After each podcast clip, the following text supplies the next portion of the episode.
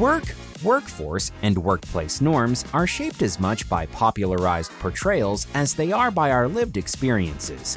From sensational headlines, like The Great Resignation, to successful series, like The Office and Silicon Valley, to skits and stories shared on our social media feeds, what we see shapes what we believe. Let's go behind the scenes to discover what's new now and next in the world of work, and we'll challenge the traditions of what it means to live well and to work well. This is Success from Anywhere. Today on Success from Anywhere, we'll meet the social entrepreneur and John Lewis Fellow for Civil and Human Rights who continues to march toward 1 million job opportunities. A founder who is changing the workforce pipeline one internship and one apprenticeship at a time with the help of technology. Please join me in welcoming to the show Ahva Sadeghi, co founder and CEO of Symba. Welcome to the show. Hi, Karen. Thank you so much for having me. And thank you for that warm intro. Excited to be here. I could have spent the entire show just introducing you. You've had quite a fascinating background. Everyone listening will want to know first and foremost say more about the John Lewis Fellowship opportunity. Wow. Well, that was such a profound experience and opportunity. I had just finished my graduate studies in London where I was studying economics and human rights. And I got accepted to this fellowship and he had brought in 20 fellows from around the world. So it was actually one of a few representing the United States. And during the fellowship, each student had to come up with an action project. How do we address civil and human rights in our own respective countries? So it was so fascinating to learn from students in Australia, in Holland, talking about their own countries and coming up with solutions. And I was the first one who came up with a for profit company as an action project. So that was kind of my twist on the whole experience, but it was so profound. Late Congressman John Lewis is an absolute icon and really uh, what's good in this world about, you know, being on this quest for good trouble. So it was an incredible honor. And congratulations to you on creating a for profit business. I mean, money helps solve a multitude of challenges, as we all know. And because this is a show where we talk a lot about work and the future of work, I like to ask each guest what was your first paid job and how did that job inform or inspire your career trajectory? So my first paid job that I did was actually as a server. I worked in the service industry and I think that it has been so powerful for shaping my entire career trajectory because it's taught me how to take on a lot, manage so many different relationships, be a team player, working with bussers in the kitchen and having a positive attitude through it all. So it was a great experience. What I'm hearing already is your theme about being of service. I mean, working in the hospitality industry, working through the fellowship program, and the work you're doing now. Tell us more about Symba and what inspired you to create this business. My startup journey building Symba is a little different because I never thought in a million years that I would be a startup founder. I was really passionate about economics. I thought I would go on to being a diplomat. I had dreamed, you know, from a young age wanting to work at the UN. But when I was in college in Tucson, Arizona, I was one of the first remote interns at the US Department of State. And this is over a decade ago. And that experience was transformative because a young student in Tucson, Arizona now had the State Department in DC on her resume. So it opened up access in a whole new way. And I started doing more and more remote internships. So well over a decade ago, I became excited about how work is changing. And I kept sharing this insight with my friends. And that's really what was my action project that I worked on with late Congressman John Lewis. And we had paired students with opportunities remotely and built a whole platform and experience to really scale these initiatives. And we started Symba in 2017 and it was challenging because people said remote internships would never happen. Stop trying to make it happen. and then all of a sudden in 2020, we were the only solution in the market. And we really took off and tried to be a solution during a really challenging time. You were ahead of your time, visionary, one of the great characteristics of startup founders. And you and I first met when I wrote an article about you for Authority Magazine, and you said something that has stuck with me to this moment, which is a paid internship or apprenticeship is a luxury. Tell us more. So it's interesting. I think that we probably did that like five or four or five years ago almost, because now it's not a luxury, it's a right from that perspective, I probably said that because I had done six unpaid internship. So I felt like that was a luxury because it was something that was unattainable to me. It's not a luxury, nor should it ever be a luxury that you are working for anyone for free. I mean, that is just, first of all, it's illegal. I also, you know, there's no protections that you have if you're not actually paid. You don't even have the HR support around you. So I would change that up as I've gotten more into this field. And we launched the paid internship pledge to really bring corporations to end unpaid internships. 40% of internships are still unpaid today. What I like about what you're saying is you're sharing eye opening statistics. 40% of internships are still unpaid. And when we think about the implication of that, it means you're limiting your own talent pool because only so many people can afford to work for free. What shows up for me is how much that limits opportunity for a diverse pipeline of candidates. And it also, I mean, there's so many factors that play into it as far as ensuring that the candidate is already set up to be on payroll, right? If this is supposed to lead to an actual full time opportunity. And also, if you're relying on the candidate for great work and deliverables, there should be some formal exchange. But to this point of diversity, equity, inclusion, that's where we really champion our mission around open up the workforce because in order to really create um, change from the C suite and on, it starts at the entry point. And how do we ensure everybody has an equal shot at the starting line, that everyone's, you know, set up for success?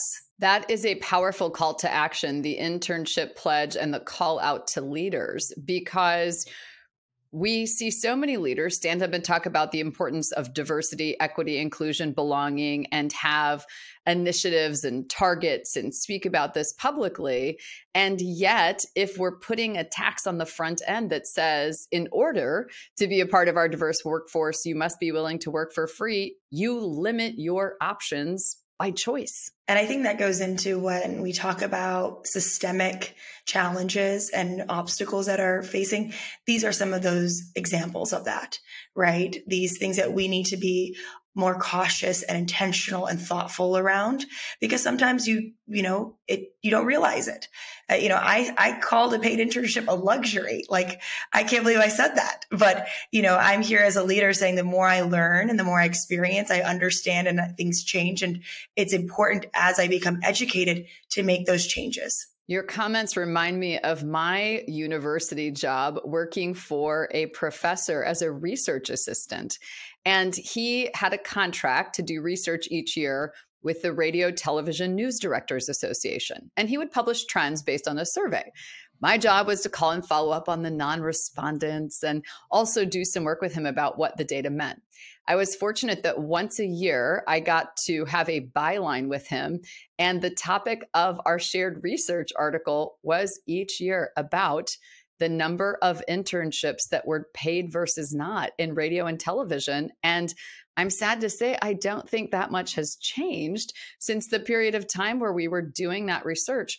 What is it going to take for us to change this mindset of expecting people to work for free? I think it should be illegal. I mean, I, I, know I'm laughing about it, but it's it's actually it should be illegal. If you think of that any other transaction, when would it be okay to work for free? And it, I think that that might be what it takes, making it illegal. And I think that an academic credit is great, but what about the future where we're not necessarily encouraging everyone to go to a four year degree mm. because that, you know, you accumulate so much debt and then maybe you're working the rest of your life to pay off that debt. So how are we really creating systems that enable the next generation of talent to be successful and also require employers? As a startup founder myself, I have taken on a lot of HR practices inherently in the work that I do and things that are illegal. I'm very cautious. I'm like, that's black and white. We cannot do that. And so I think that maybe there might need to be some actual legal ramifications here. Tell us more about Symba's offerings. How are you solving this challenge of a more diverse talent pipeline? And how do you partner with organizations? I love that you asked this, Karen, because when we first started building Symba, we thought we would be a marketplace. We thought, okay, it's obvious. We'll take really brilliant students and match them with really cool companies, and everybody will be happy. Well, when we started doing our research, we sat down with around 120 talent leaders from nonprofits to Fortune 100 companies, and we asked them about remote internships. First, they laughed at us, and then they said it would be impossible. And we said, well, why is that? I said, well, we're already using nine to 11 different platforms to run a 12 week program. And then we said, well, what if we could make that journey better? So that's what we do.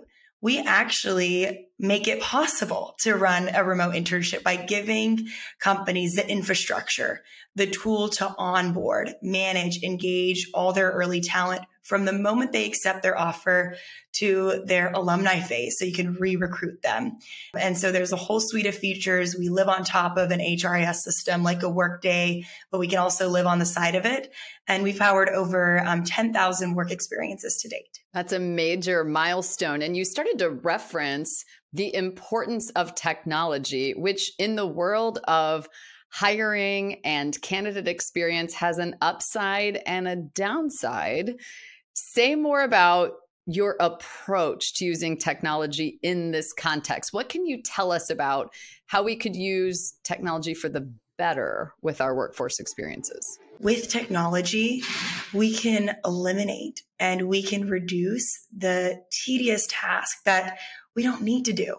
So we can focus on being strategic. We can focus on spending our time building relationships and partnerships and the things that are actually innately human. So being a good mentor, being a great manager, spending time giving quality feedback, spending time practicing maybe different skills and learning new skills. So we automate the survey collection process.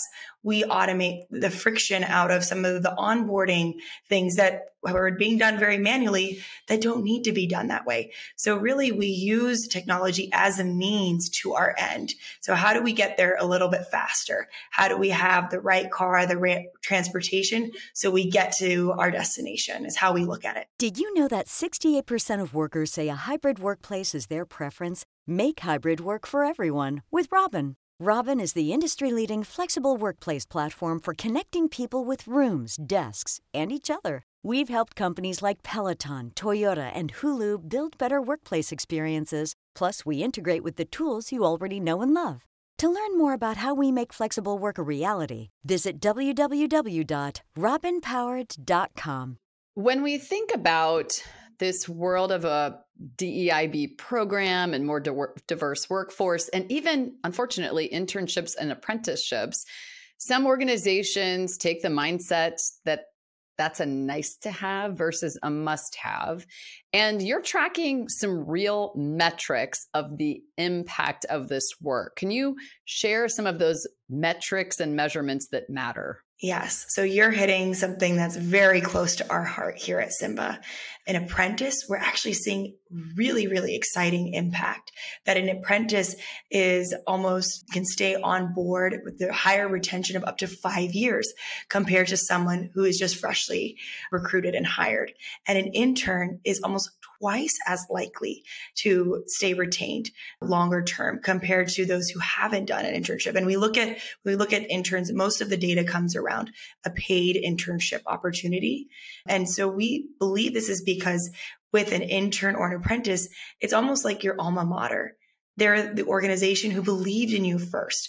You almost feel this vested interest and staying longer term. So we see some, some really exciting metrics and it makes it a very cost effective decision to double down on your early career strategy. There are hiring managers all over the world that will say, well, there aren't enough diverse candidates for me to really achieve the dream of this diverse workforce. What would you say to them? Well, I first of all like to have a, another conversation with them. Uh, and I would say that, you know, that's a very right here, I'll say that's very short sighted.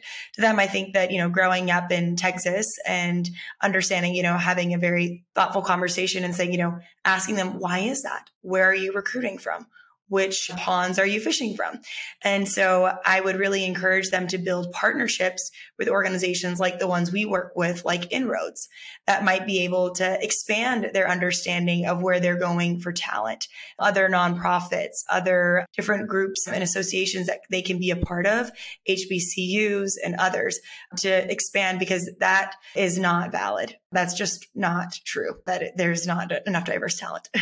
Choose to challenge sounds like one of your core principles, and simply asking the question, is that true? Now, Inroads might be a new or unfamiliar organization to some of our listeners. Could you say more about that? Absolutely. So, Inroads is an incredible nonprofit. It's been around for almost 50 years, and they have created a lot of great opportunities for students who might be first generation from underserved communities and backgrounds to tap into paid internship and mentorship and career learning opportunities. And they have a big vision for changing what the C suite looks like. And they're already doing so and making a really big impact. So we're really proud to be working with them. We've been talking and focusing a lot in our conversation about hiring and sourcing diverse candidates. So finding the right people, getting them matched with a receptive organization.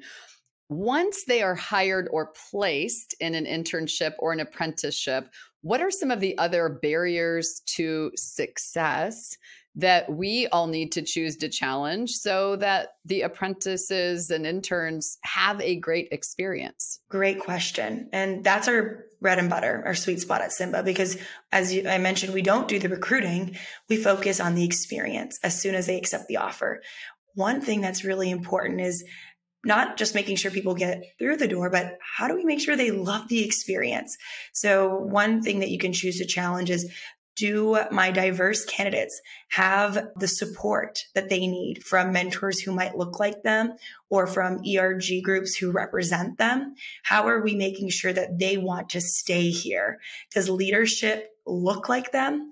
Do they feel like they can see themselves growing into an opportunity and their career trajectory here at this company? So I think those are things we can choose to challenge. One, do we have enough support for them? And two, does our leadership and executive and management look like the diversity we really want to embrace here?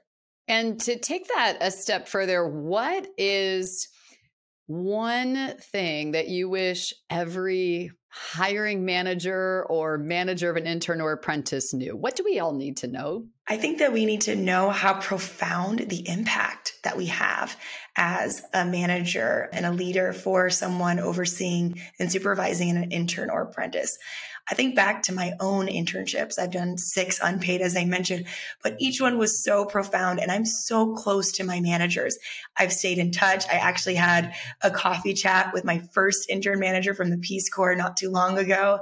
And it was so profound because this is the first time someone could be entering the workforce and potentially their parents have never had a role like this or no one in their family has. So they really lean on you as a leader to take them under their wing and create opportunities for them, show them the way, and take ownership of the opportunity because I think there's really nothing more meaningful than helping and shaping someone's future career path. So I think that, you know, acknowledging the power and the impact that you can have as a manager and stepping up to the plate. We all had to get a first job. We all have a manager who believed in us and helped us see a bigger vision for our future than we saw for ourselves. And we all want to lead lives that matter.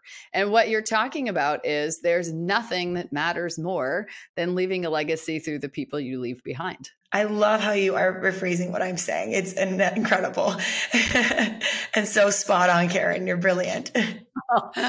Says the woman who was in the Peace Corps and the John Lewis Fellowship and started her own business. I mean, I feel like you should have a cape on with some sort of S for success written on the on the back, which would be amazing. Maybe we'll get you one as a follow up yeah. to the show since it is success from anywhere.